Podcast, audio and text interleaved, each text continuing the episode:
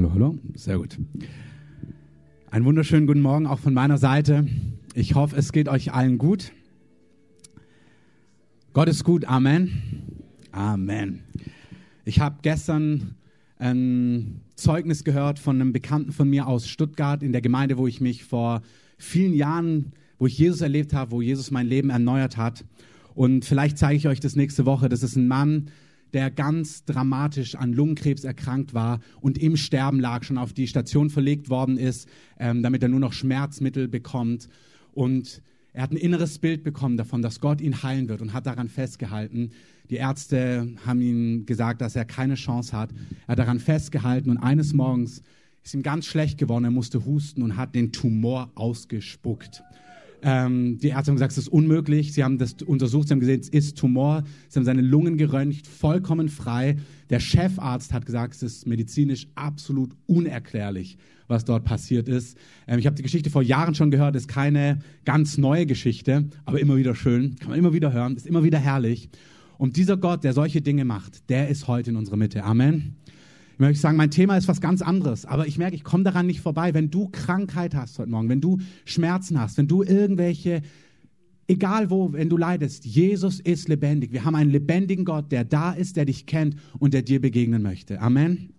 Und Herr, das beten wir, dass du heute wirkst mit deinem Wort, durch dein Wort, aber auch in heilender Kraft. Jesus, es war dein Herzschlag. Überall, wo du hingekommen bist, hast du die Kranken gesund gemacht, hast du bedrückte Menschen frei gemacht. Und wir rufen es aus über dem ganzen Raum, dass Heilungen passieren, dass Menschen gesund werden, dass die Kraft Gottes Leben durchströmt, dass da, wo Gebrechen sind, Heilung fließt, dass Leben wiederhergestellt wird. Herr, wir sprechen Leben aus, auch über allem, was wir gehört haben in den letzten Wochen, da, wo Not ist, über Kindern, über Babys, Herr, über Ungeborenen, Herr, über großen und kleinen Dingen. Wir rufen deine Herrschaft aus und wir sagen, dass es nichts gibt, weil es mächtiger ist als du. Du bist der Herr der Herren und der König der Könige und alles muss sich vor dir beugen. Wir sagen, dein Ratschluss kommt in unserer Mitte zustande. Und Herr, wir sagen, dass Finsternis, Zweifel, Ängste, Bollwerke, alles, was sich gegen dich erhebt, sich beugt unter deinen glorreichen Namen, Jesus.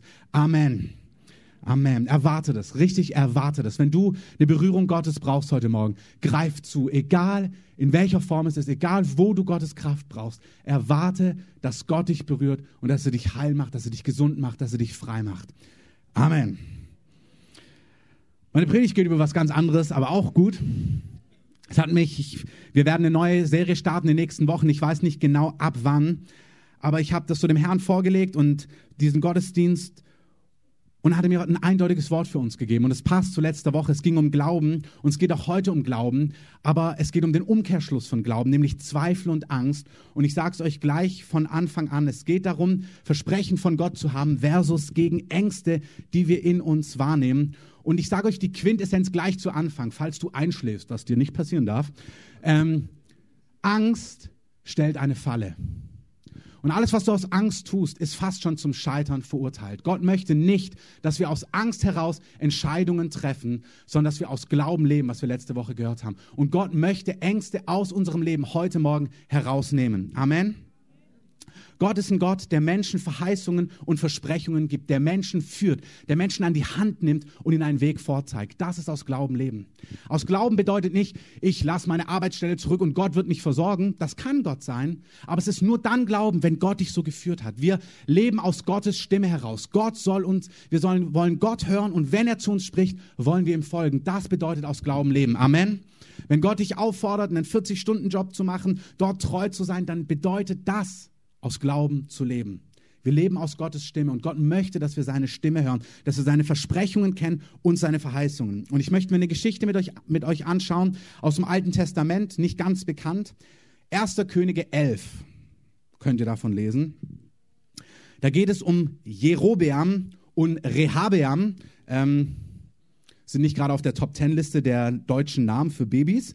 Ähm, wenn, naja, ist keiner wirklich jetzt so ich glaube nicht, dass dein Kind, dass du das Erbe denen mitgeben möchtest. Also nennen sie lieber David oder so oder Jonathan oder ähm, na Jesus darf man in Deutschland nicht. Aber nennen sie anders, nicht Jerobeam, nicht Rehabeam. Aber hier lesen wir in 1. Könige 11. Der Kontext ist folgendes: David war ein großer König. David hat das Reich das Reich Israel damals Judäa ausgebaut. Er hat Siege nach Sieg gehabt, militärische Siege. Er hat Gottes Segen erlebt, Gottes Gunst. Und in der Zeit, Gott hat ihm verheißen, dass sein Sohn danach den Tempel aufbauen wird. Einen Tempel, eine Behausung, wo Gott mit seiner Herrlichkeit leben wird, im Staat Israel. Wir waren gerade in Israel. Heute steht da der Felsendom. Da, wo diese goldene Kuppel ist, da war früher der Tempel. Ein richtiger Prachtbau, schon rein vom Architektonischen. Aber das Beste an diesem Tempel war, dass als er eingeweiht worden ist, ist die Herrlichkeit Gottes auf diesen Tempel gekommen. Also Gott war absolut gegenwärtig dort an diesem Ort. Das hat Salomon gesehen. Salomon hat gesehen, wie herrlich es ist, wenn Gott in deiner Mitte, in seiner Mitte, in unserer Mitte lebt. Aber Salomon ist nicht wirklich satt geworden in seinem Leben an Gott. Ich gehe hier nicht in die Details. Salomon hat, ist immer mehr auf Abwege geraten, hat sich immer mehr von Gott und von Gottes Wegen entfernt, ist immer mehr in Ehebruch gelandet, in Götzendienst, hat angefangen, andere Götter anzubeten, obwohl er diese Geschichte gesehen hat, obwohl er Gott so gekannt hat. Das ist das Tragischste, was dir passieren kann. Wenn du Gottes Güte kennst und auf Abwege gerätst. Und Salomon war so jemand. Und Gott, sein Herz ist gebrochen. Er sagt, hey, dieses Verhalten wird Konsequenzen nach sich ziehen. Ich werde dir das Reich nehmen, diese zwölf Stämme, und ich werde einen Teil wegbrechen von dir. Ich werde dein, das Reich, was ich deinem Vater und dir gegeben habe, was ich deinen so Söhnen geben werde, ich werde es wegbrechen und ich werde es einem anderen geben. Von diesem Reich, zwölf Teile, werde ich elf Teile, zehn Teile, je nach Bibelstelle unterschiedlich, ist nicht ganz wichtig, aber ich werde den größten Teil, also 95 Prozent, wegbrechen und einem anderen geben. Und zwar wird er, er sagt, es wird nicht in deiner Zeit passieren, sondern Salomon, wenn du gestorben bist, wenn dein Sohn Rehabeam König werden wird, dann werde ich dieses Reich fort abbrechen und ich werde es einem anderen geben, und zwar Jerobeam. Und dieser Jerobeam, der läuft spazieren. Eines Tages in 1. Könige 11, 29, und da lesen wir folgendes. Es geschah in jener Zeit, als Jerobeam einmal aus Jerusalem hinausging, da traf ihn der Prophet Ahijah, der Siloniter, auf dem Weg der hatte sich mit einem neuen Mantel bekleidet. Hör gut zu, so sind prophetische Leute. Also, wenn du Leute in unserer Mitte erlebst, die vielleicht ein bisschen verrückte Dinge machen, könnte er prophetisch sein. Ähm, muss nicht verrückte Dinge tun, aber prophetische Leute haben manchmal ganz lustige Ausdrucksweisen. Also, dieser Mann hat einen neuen Mantel. Als nun die beiden allein auf dem freien Feld waren, da fasste Ahijah den neuen Mantel, den er anhatte, und zerriss ihn in zwölf Stücke. Und er sagt zu Jerobeam, nimm dir zehn. Denn so spricht der Herr, der Gott Israels. Siehe, ich will das Königreich aus der Hand Salomons reißen und ich will dir zehn Stämme geben. Aber der eine Stamm, an anderer Stelle sind es zwei, Judah und Benjamin, ist egal. Aber der eine Stamm soll ihm weiterhin gehören, Rehabeam, wegen meines Knechtes David und Jerusalem, wegen der Stadt, die ich erwählt habe aus allen Stämmen Israels. Also Gott verheißt Jerobeam, dass er König werden wird. Dieser Mann ist ein angesehener Mann, hat nichts mit Königtum zu tun. Und es kommt der Tag, wo ein Prophet zu ihm kommt, das ist der Kontext, und sagt, hey, du wirst König werden. So wie Gott in unser Leben manchmal kommt. Und er kommt mit einer Prophetie, er kommt mit einer Verheißung und sagt, hey, das ist, was ich mit dir vorhabe.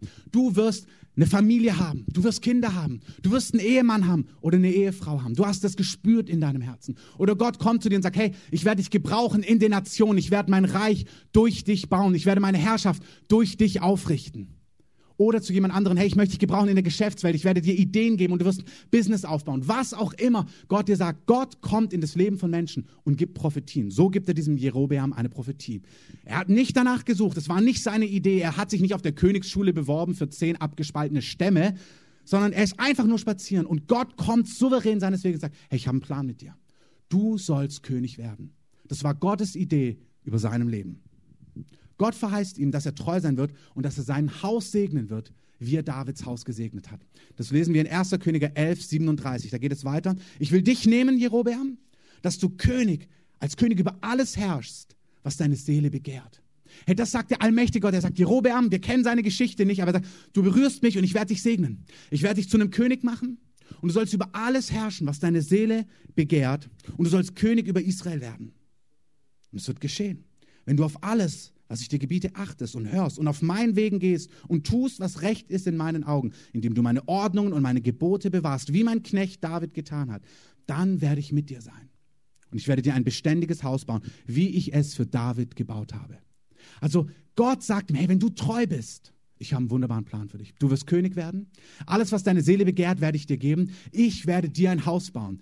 Weißt du, wie herrlich es ist, wenn Gott sagt, ich baue dir ein Haus? Sag Gott, ich werde dich segnen, ich werde dich segnen in allem, was du tust. Das ist nicht ein Haus, also Gott baut dir ein Reihenhaus oder ein Reineckhaus oder irgendwie ein freistehendes Haus oder er gibt dir eine Altbauwohnung. Es ist nicht ein physisches Haus gemeint. Er baut, ich werde dein Leben aufbauen und segnen. Ich werde dir einen großen Namen machen, so wie ich es mit David gemacht hat. Ja, das, nimm irgendeinen in deinem Umfeld, irgendeinen großen Mann Gottes und Gott sagt, ich werde dich segnen, wie ich Reinhard Bonke gebraucht habe. Oder ich werde deine Firma aufbauen, so wie ich Adidas aufgebaut habe, was auch immer. Also das war damals der Kontext. Ich werde dich segnen, so wie ich David gesegnet habe. Das war das Versprechen, was Gott ihm gegeben hat. Dann gibt es folgende Situation, da erzähle ich nicht groß drüber. Das wird tatsächlich aufgeteilt. Rehabeam wird eifersüchtig, sagt, oh, ich will doch die anderen zehn Stämme haben und so weiter. Versucht Jerobeam zu bekämpfen. Dann kommt wieder ein Prophet und sagt, nein, tastet sie nicht an. Diese Spaltung ist wirklich von mir geschehen. Also es kommt tatsächlich so zustande. Ihr könnt es euch durchlesen im Kontext. Aber es kommt tatsächlich so zustande. Jerobeam wird König über die zehn Stämme. Und dann steigen plötzlich in seinem Herzen nachvollziehbare Ängste auf. Und das ist der ganz entscheidende Punkt, den ich möchte, den du heute hörst.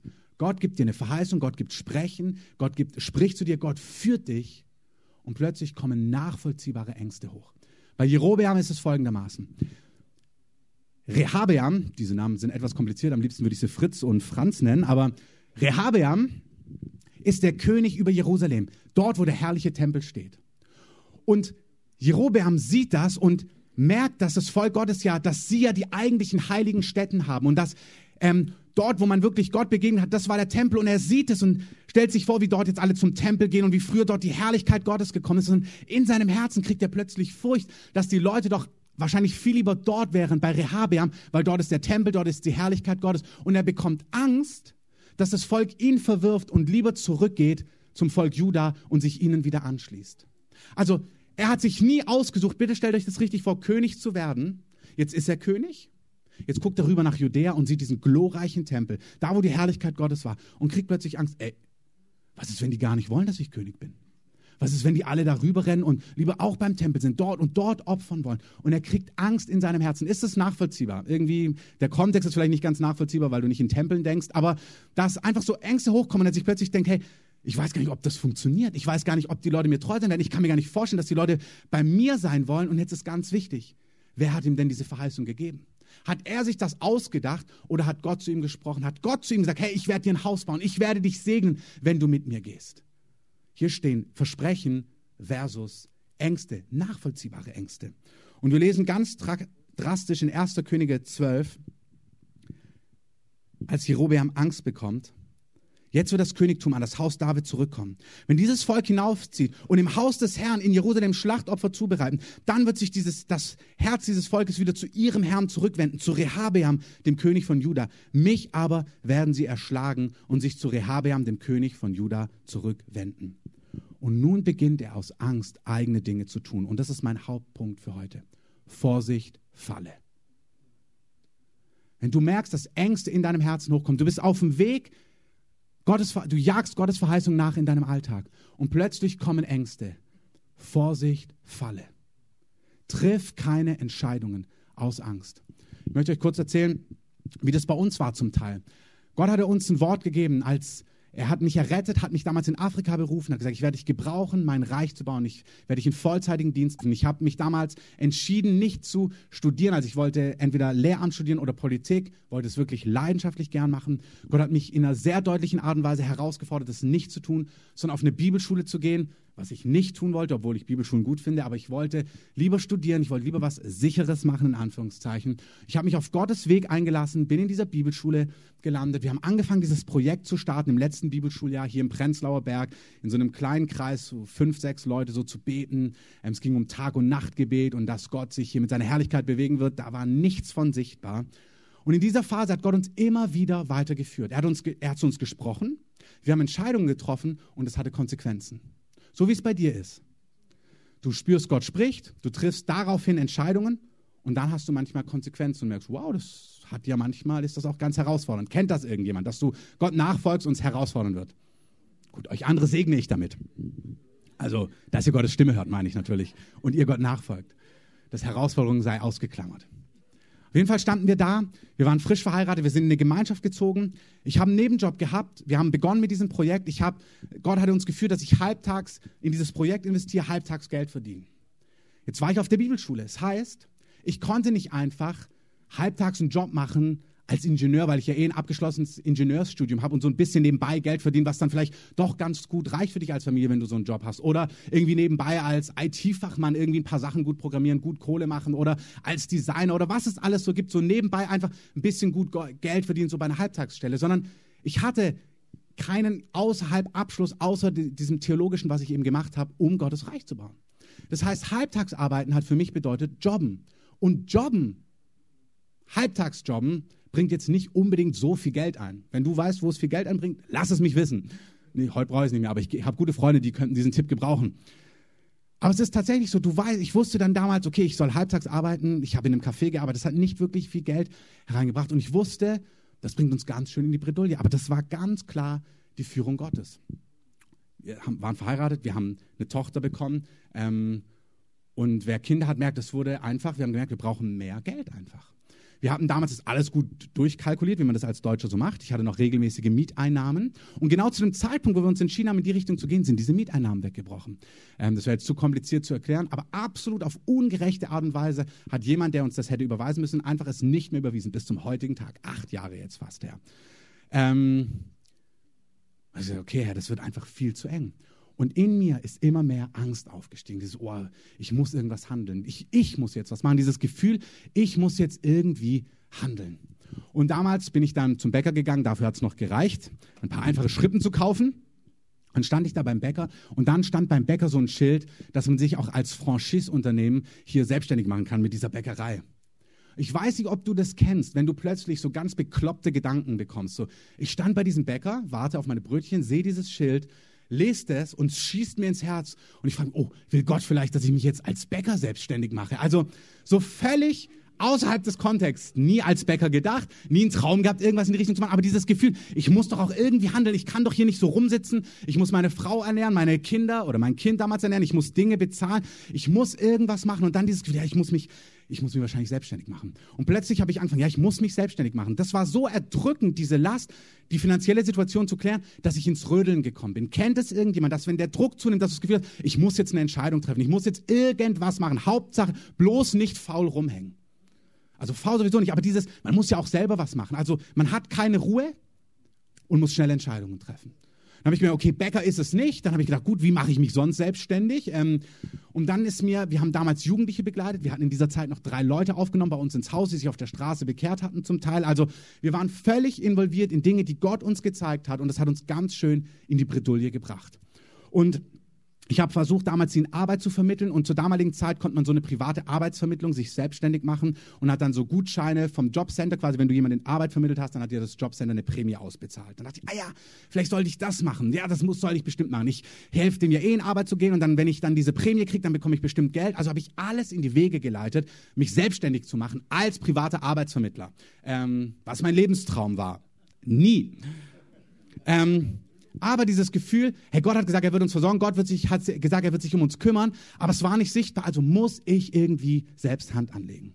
Also habe ich alles in die Wege geleitet, um herauszufinden, wie ich mich als privater Arbeitsvermittler selbstständig machen kann.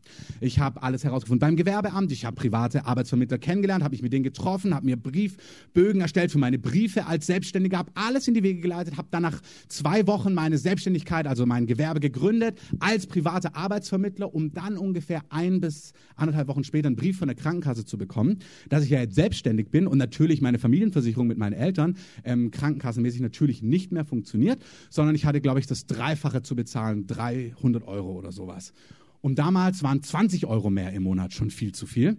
Ähm, 300 Euro mehr, dann saß ich da mit dem Brief als erfolgreicher privater Arbeitsvermittler und dachte mir, ach du liebe Zeit, was machst du denn jetzt? Dann habe ich angefangen wieder zu telefonieren und gesagt, wie kann ich das ganze Ding rückgängig machen? Kann ich denn das Ding rückgängig machen? Kriege ich diese private Arbeitsvermittlung irgendwie wieder weg? Und habe dann in Mühe und Not herausgefunden, dass ich meine private Arbeitsvermittlung, mein Gewerbe wieder rückwirkend ähm, abmelden kann auf einen Tag danach. Also musste ich nur für einen Tag erhöhte Krankenkassenbeiträge bezahlen. Das war möglich. Ähm, also habe ich ungefähr vier Wochen verloren und viel Nerven und viel Energie, um privater Arbeitsvermittler zu werden. einen Schock zu bekommen und dann meine Selbstständigkeit ganz schnell wieder abzuschließen. Vorsicht, Falle. Wenn du mit Gott unterwegs bist und Ängste hochkommen, triff keine Entscheidungen aufgrund von Angst oder Unruhe. Im besten Fall wirst du einfach nur Fehler begehen. Das hat mich einfach nur vier Wochen gekostet. Im schlimmsten Fall wirst du zum Götzendiener. Gucken wir uns das mal an, was Jerobeam alias Franz macht. Als er Angst bekommt und Angst hat, dass sein Volk sich abwendet und zurückgeht zu Fritz, zu Rehabeam, überlegt sich, was könnte ich machen? Und nehmt ganz kurz die Situation, nehmt es nochmal rein. Wer hat denn gesagt, dass er König werden soll? Also wie schizophren ist diese Situation? Gott findet ihn auf dem Weg, beruft ihn, lässt einen Propheten kommen. Er wird tatsächlich König. Und jetzt ist diese nagende Angst in ihm. Und er denkt, oh, ich muss hier irgendwas klären. Die werden alle von dannen ziehen. Ich sage es euch danach, wie herrlich, wenn er mit dieser Angst zu Gott gerannt wäre. Wie herrlich, wenn er zu Gott gerannt wäre mit dieser Panik. Herr, ich habe so Angst, dass die Leute abhauen. Ich bin mir gar nicht sicher, hast du mich wirklich berufen? Also ich meine, das war schon spektakulär, aber warst du das wirklich? Wie herrlich, wenn er diese Angst zu Gott gebracht hätte. Hat er aber nicht. Er hat sich überlegt, oh, wie kläre ich das Ding, dass die Leute mir nicht abhauen? Wie kläre ich das, damit ich Geld bekomme? Wie kläre ich das, dass diese und jene Situation irgendwie gelöst wird? Vorsicht, Falle. Im besten Fall machst du Fehler.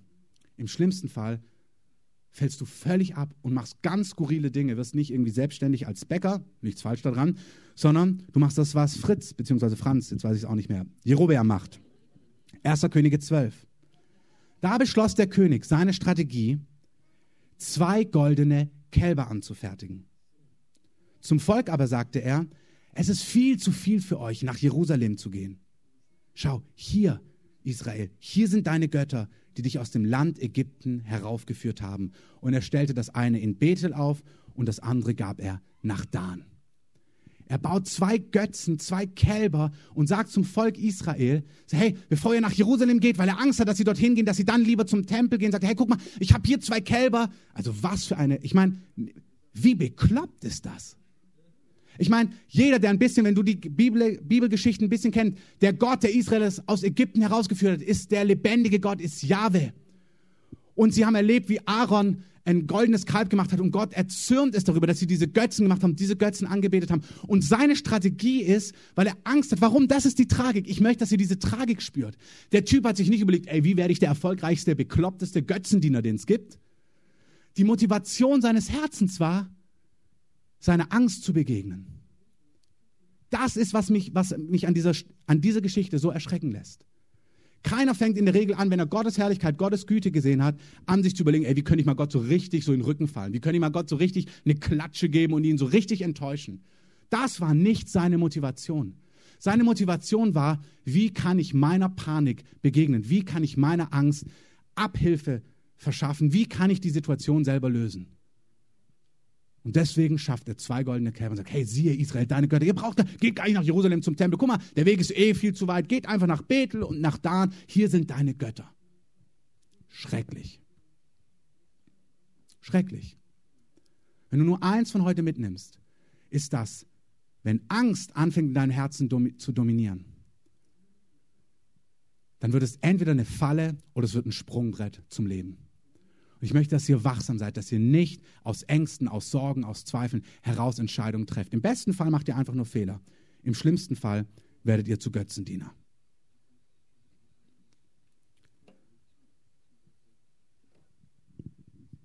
Ein paar weitere Beispiele, die ihr alle kennt, ist das Volk Israel. Gott verheißt ihnen, dass sie in ihr Land hineingehen werden. Und er schickt Kundschafter dorthin. Und sie schauen das Land an und sehen, ey, das Land ist glorreich. Das ist wie, du schaust dir das an, was Gott zu dir gesagt hat. Du, du, Gott hat gesagt, ich werde dir eine Partnerin geben, ich werde dir einen Partner geben, ich werde dir Kinder geben, ich, werde, ich habe eine Berufung für dich, ich werde dich beruflich segnen. Was auch immer Gott zu dir gesagt hat. Hey, ich führe dich in ein anderes Land, aber ich werde dir dort Menschen geben an deiner Seite. Was auch immer die Verheißung war, die Gott dir gegeben hat. So sagt er dem Volk Israel, ich habe ein Land für euch, wo Milch und Honig fließt. Da sind Früchte, die sind so herrlich. Die Kundschafter gehen dorthin, sie sehen das Land. Und dann kehren sie aber zurück und sagen, oh, das Land ist herrlich. Aber dort sind Riesen.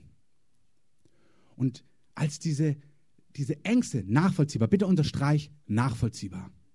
Als diese nachvollziehbaren Ängste, es sind nicht abstrakte oder komische Ängste, es sind ganz reale Ängste. Die Angst von Jerobeam ist so nachvollziehbar. Unsere Angst damals finanziell ist so nachvollziehbar. Die Angst vom Volk Israel, als sie diese Riesen sehen, ist so nachvollziehbar, aber keine Entschuldigung.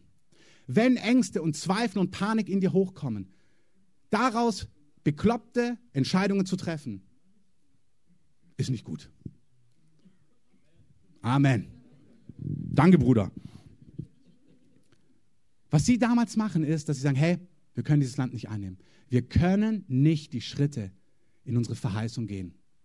Und die Tragik ist, neben Fehlern und Götzendienern können wir Gottes guten Plan in unserem Leben verpassen. Ich diene Gott jetzt vielleicht seit so zehn Jahren, nicht im vollzeitigen Dienst, doch seit zehn Jahren, wo, wo wir begonnen haben mit diesem, na, neun Jahre, neun, achteinhalb Jahre ganz genau, wo wir dieses Projekt ähm, begonnen haben hier im Prenzlauer Berg. Aber ich habe in diesen achteinhalb Jahren schon gesehen, wie Menschen Verheißungen haben, Prophetien haben, Zusagen Gottes und wie sie zurückweichen aufgrund von Angst. Und Gottes Plan für ihr Leben, zumindest für eine Season, verpassen. Ich sage nicht, dass es das letzte Wort ist, aber allein Seasons zu verpassen, Jahre ins Land gehen zu lassen, ist eine tragische Sache. Das ist, ist nicht Gottes Plan für unser Leben. Das Volk Israel kam damals, Hebräer 4, wenn ihr es euch durchlest, da heißt es, sie konnten gar nicht in das Land einziehen. Da, eine ganze Generation heißt es, ihr werdet nichts von dem sehen, was ich euch verheißen habe. Ich möchte es nicht so drastisch aussprechen im Sinn von, hey, eine Chance und weh, du verpasst sie. Nichts dergleichen. Aber ich möchte, dass wir wissen, dass wir Gottes guten Plan für unser Leben tatsächlich verpassen können. Schaut euch im Kleinen nochmal an. Judas kennt ihr auch alle.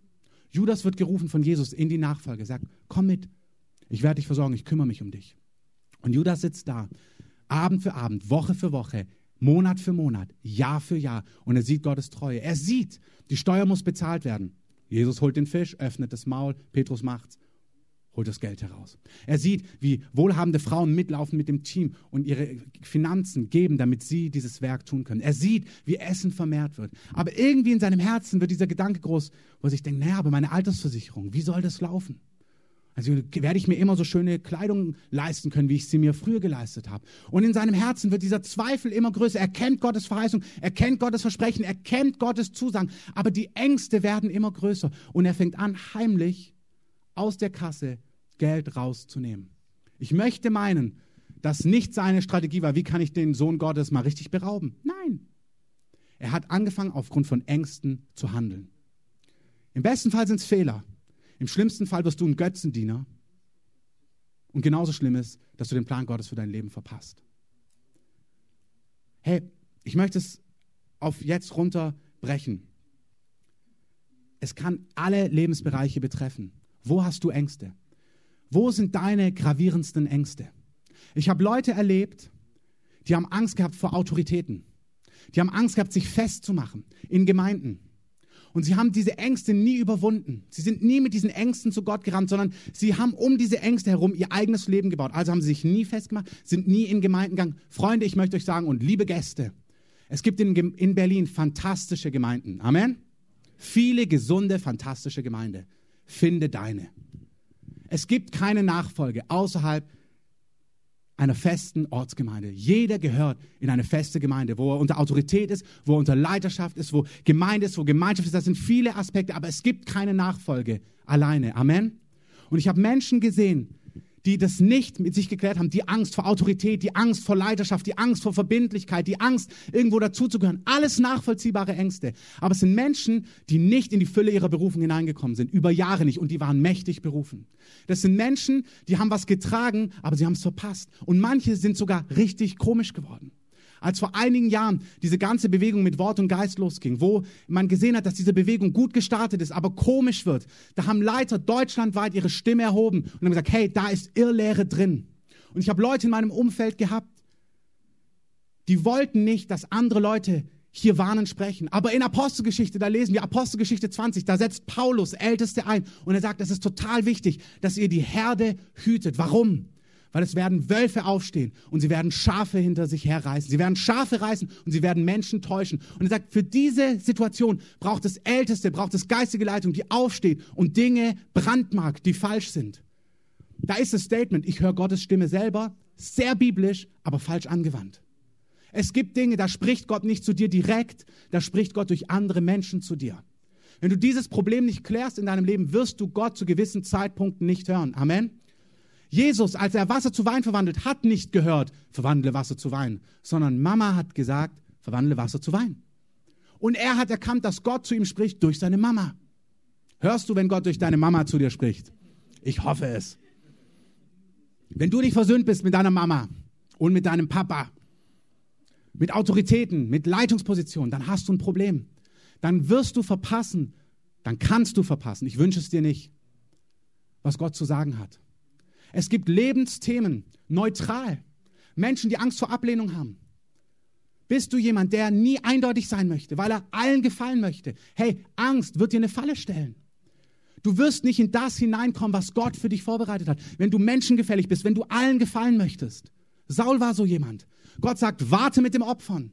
Das Volk sagt, Opfer. Sagt, okay, ich opfer. Gott sagt, hey, nimm keine Viecher mit, wenn ihr dieses Volk besiegt habt. Das Volk sagt, wir wollen die besten Tiere mitnehmen. Saul sagt, okay. Und dann kommt der Prophet und sagt, hey, ich habe doch gesagt, du sollst keine Tiere mitbringen. Dann kommt er mit einer frommen Antwort und sagt, naja, wir haben nur die besten mitgenommen, weil wir dachten, wir schlachten die, wir opfern die Gott. A, ist es gelogen? Und B, war die Motivation Menschenfurcht. Und dann kann er noch nicht mal Verantwortung übernehmen, sondern er sagt, ja, das Volk hat gesagt. Lebst du daraus, weil andere gesagt haben? Du kannst nicht, wenn du merkst, dass du Ängste hast, eindeutig zu sein. Das wird eine Falle stellen in deinem Leben. Egal in welcher Form. Was ist, wenn Gott dich in Berufung ruft und dein, deine Eltern das nicht sehen können? Wenn Gott sagt, ich rufe dich ins Ausland, aber deine Mama sagt, du solltest doch bei mir sein in meinem, meinem Lebensabend.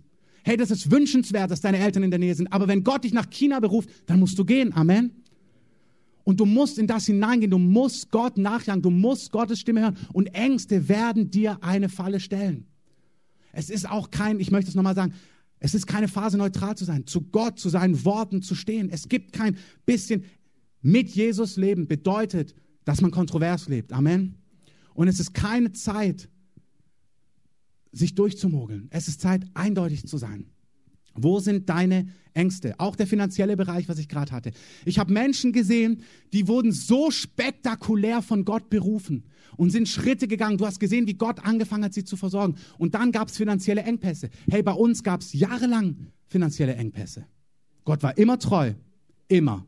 Wir haben immer gut gegessen. Wir sind, Gott war immer treu. Wir hatten immer Kleidung. Wir hatten immer ein Dach über dem Kopf. Wir, haben, wir konnten viel reisen. Wirklich, wenn ich euch erzähle, wie viel wir fliegen konnten als Familie, wie viel Urlaub wir machen. Also wie treu. Gott ist treu. Amen.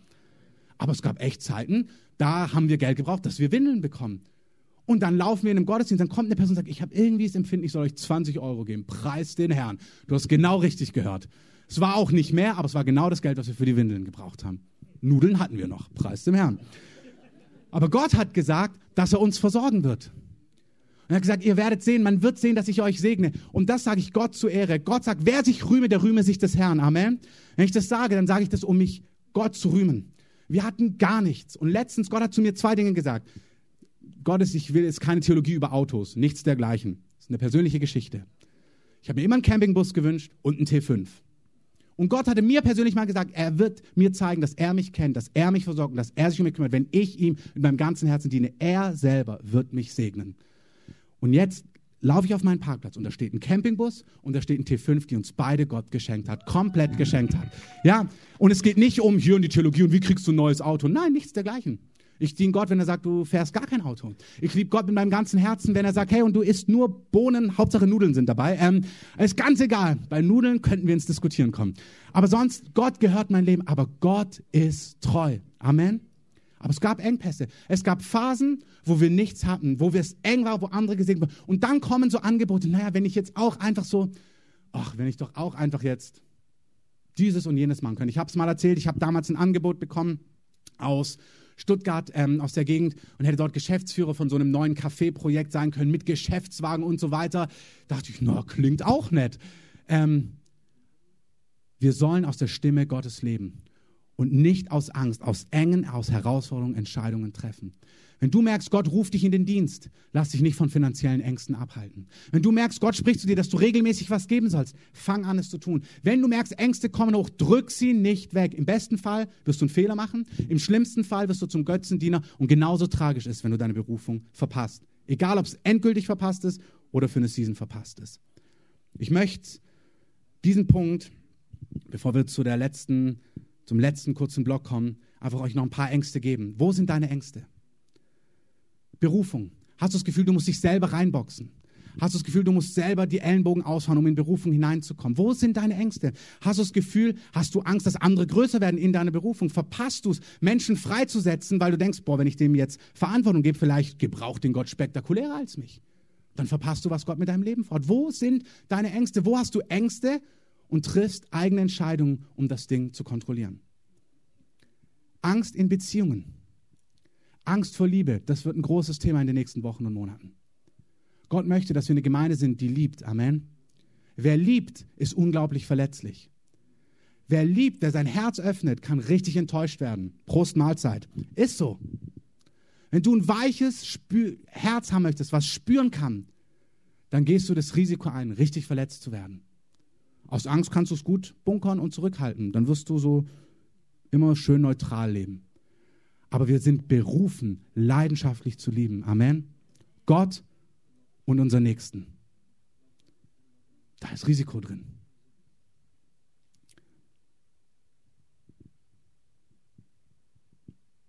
Nehmen wir noch zwei Punkte oder vielleicht einen. Nehmen wir nur den einen.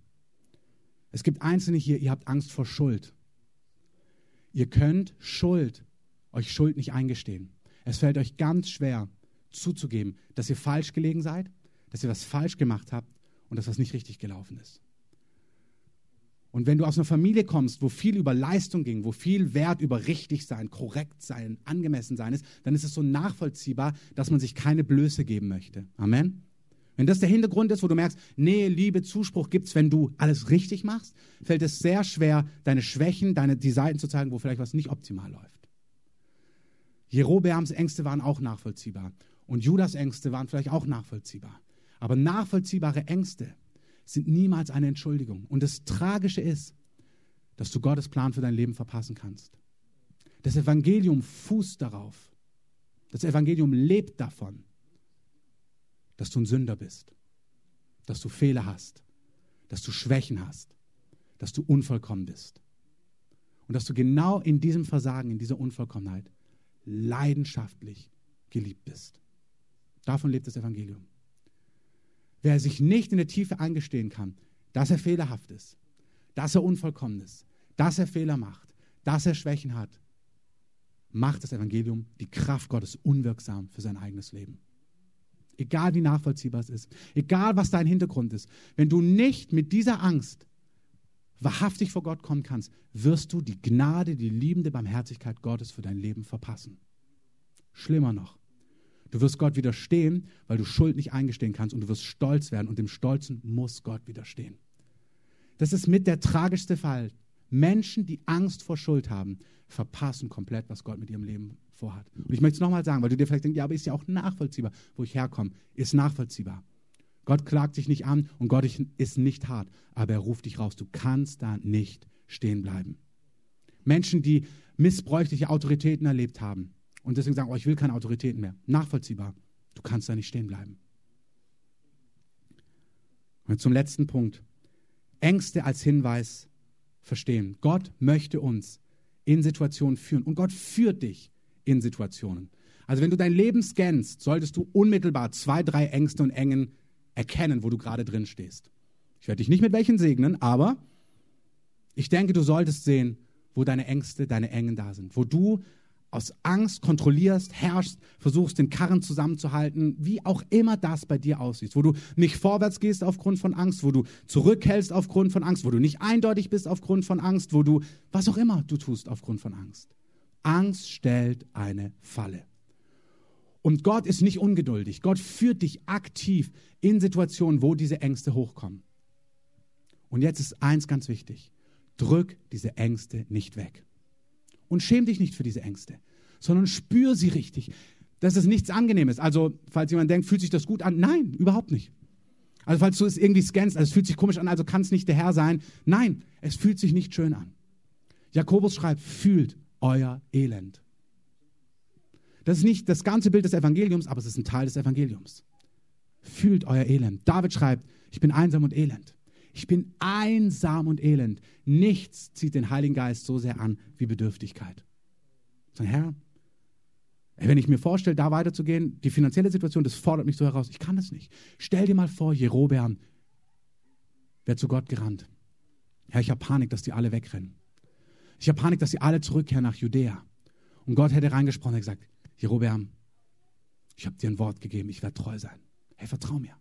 Ich werde dein Haus bauen, ich werde dich segnen, wie ich David gesegnet habe. Stell dir mal vor, was das in seinem Herzen bewirkt hätte, wie stark er in Gott geworden wäre, in der nächsten Situation wie viel Vertrauen das zwischen Gott und ihm gebaut hätte, wie viel Jubel das in ihm gebaut hätte, Gott die Ehre zu geben, der Treue, der immer zu ihm steht. Seht ihr die Dynamik, wie es dich von Gott wegtreibt oder wie es dich wirklich proportional dynamisch hintreibt zu Gott, weil Gott dein Herz heilt, weil Gott dein Herz beantwortet, weil es dich begeistert, weil die Treue Gottes zunimmt in deinem Herz. Hey, nichts ist herrlicher, wie wenn du mit deinen Ängsten zu Gott rennst und Gott anfängt, sie zu beantworten. Amen.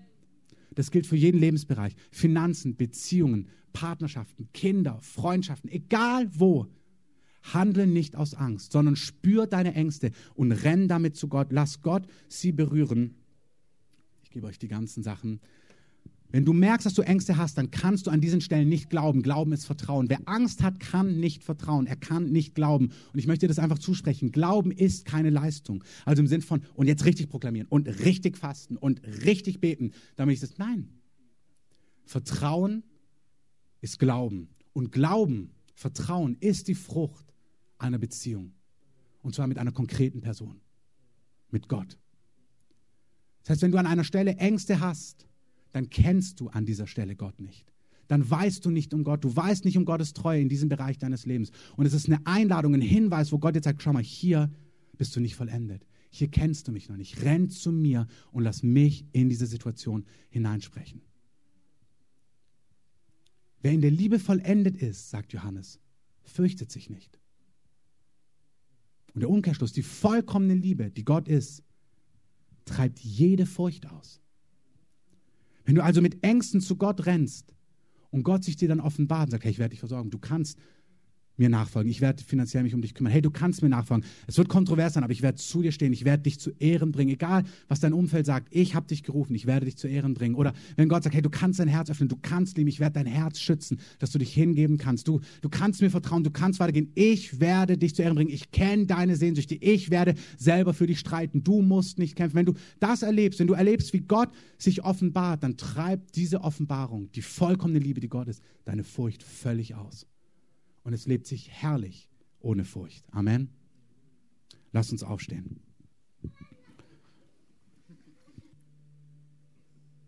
Ich möchte euch zwei Bibelstellen noch vorlesen. Ihr könnt gerne eure Augen schließen.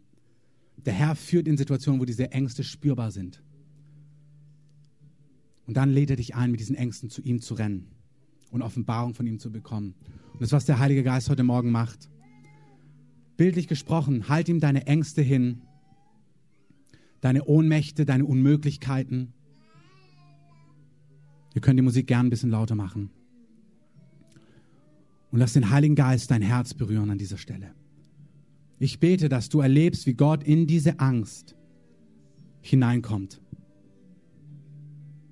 Ich bete, wie der Geist Gottes auf dich kommt und sich dir offenbart, da wo du Angst hast, da wo du panisch bist, da wo du eigene Lösungen hast.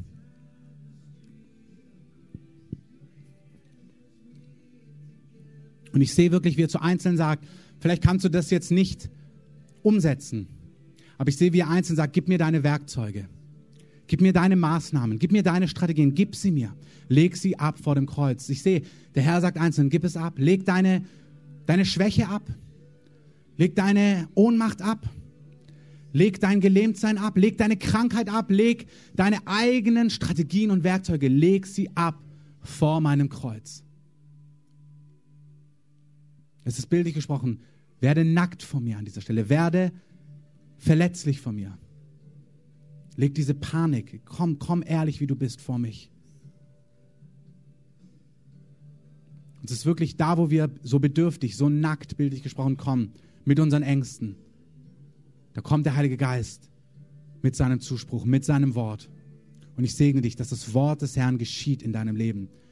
Ich segne, dass du das Wort des Herrn hörst. Nicht theoretisch, sondern dass es Mark und Bein erschüttert, im positivsten Sinne. Dass dein Innerstes so durchdrungen, so durchtränkt wird von Wahrheit, dass dein Innerstes gegründet wird auf Wahrheit und auf seine Liebe. Danke, Heiliger Geist. Ich segne euch, dass ihr nicht zurückweicht. Der Hebräerbrief sagt uns, werft nun eure Zuversicht nicht weg, die eine große Belohnung hat. Werf deine Zuversicht nicht weg. Werf deine Unerschrockenheit, heißt es dort. Werf deine Kühnheit, deine Freimütigkeit nicht weg, die von Gott her eine große Belohnung hat.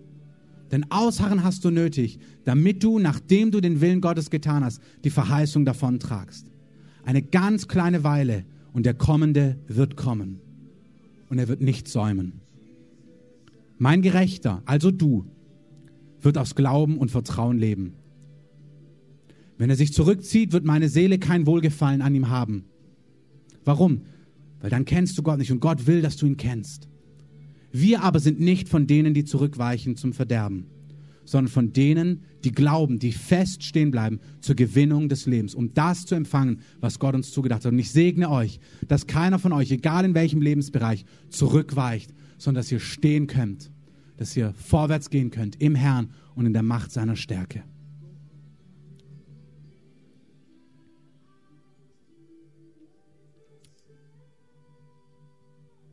Und wenn wir noch so hier sind und bleib gern noch vom Herrn stehen, möchte ich einfach diejenigen fragen, vielleicht bist du das erste Mal hier, vielleicht warst du schon öfters hier. Vielleicht kennst du Gott, vielleicht kennst du Jesus, vielleicht weißt du, wer Jesus ist und was er für dich getan hat. Vielleicht auch noch gar nicht, vielleicht hast du das heute das erste Mal gehört. Vielleicht bist du nicht mehr leidenschaftlich mit Gott unterwegs. Und Jesus ruft dich heute ganz neu oder erstmalig in seine Nachfolge. Wenn du heute hier bist und dein Leben noch nie Jesus gegeben hast, Gott ruft dich. Wenn du auf Abwägen warst und merkst, Gott ruft dich neu in die Nachfolge, ist es heute Morgen dein Morgen. Ich bitte euch, dass ihr alle die Augen schließt für einen Augenblick. Und ich möchte dich bitten, wenn du hier bist und merkst, Gott ruft dich, du spürst es in deinem Herzen, dass Gott dich ruft, in welcher Form auch immer, dann heb doch einfach mal deine Hand und sag, Herr, hier bin ich. ich. Ich will dir nachfolgen, ich will dir nachjagen. Hebt einfach eure Hand dem Herrn entgegen. Danke. Seid mutig. Lasst euch nicht abhalten. Streckt einfach eure Hand dem Herrn entgegen. Danke. Danke. Lasst sie gerade einen Augenblick nach oben. Alle anderen, lasst die Augen zu. Hebt gerade eure Hand zum Herrn. Herr Geist, ich bete, dass du alle ziehst, die du heute rufst, die du in deine Nachfolge ziehst.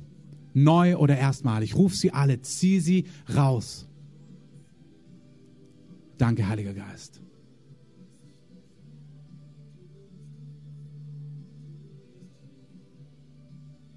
Ich möchte, dass wir zum Abschluss gemeinsam beten und unser Leben erstmalig oder ganz neu einfach dem Herrn hingeben.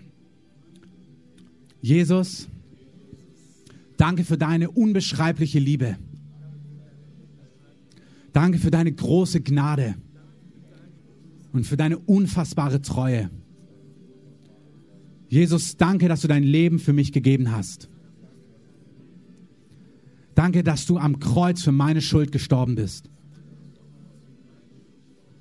Herr, vergib all meine Schuld. Danke, dass du dort für mich gehangen bist. Ich brauche Vergebung. Immer wieder. Jesus, mein Leben gehört dir. Dir folge ich nach. Alle Tage meines Lebens. Heiliger Geist, befähige mich, Gott mit meinem ganzen Herzen nachzujagen. Ich gehöre dem Licht und nicht der Finsternis. Jesus, du lebst, bist jetzt hier und hast deine Hand ausgestreckt. Und ich greife zu. Du bist mein Retter und mein Herr. Amen. Ja, lasst uns einfach mal einen Applaus geben. Jesus und der Menschen gezogen hat.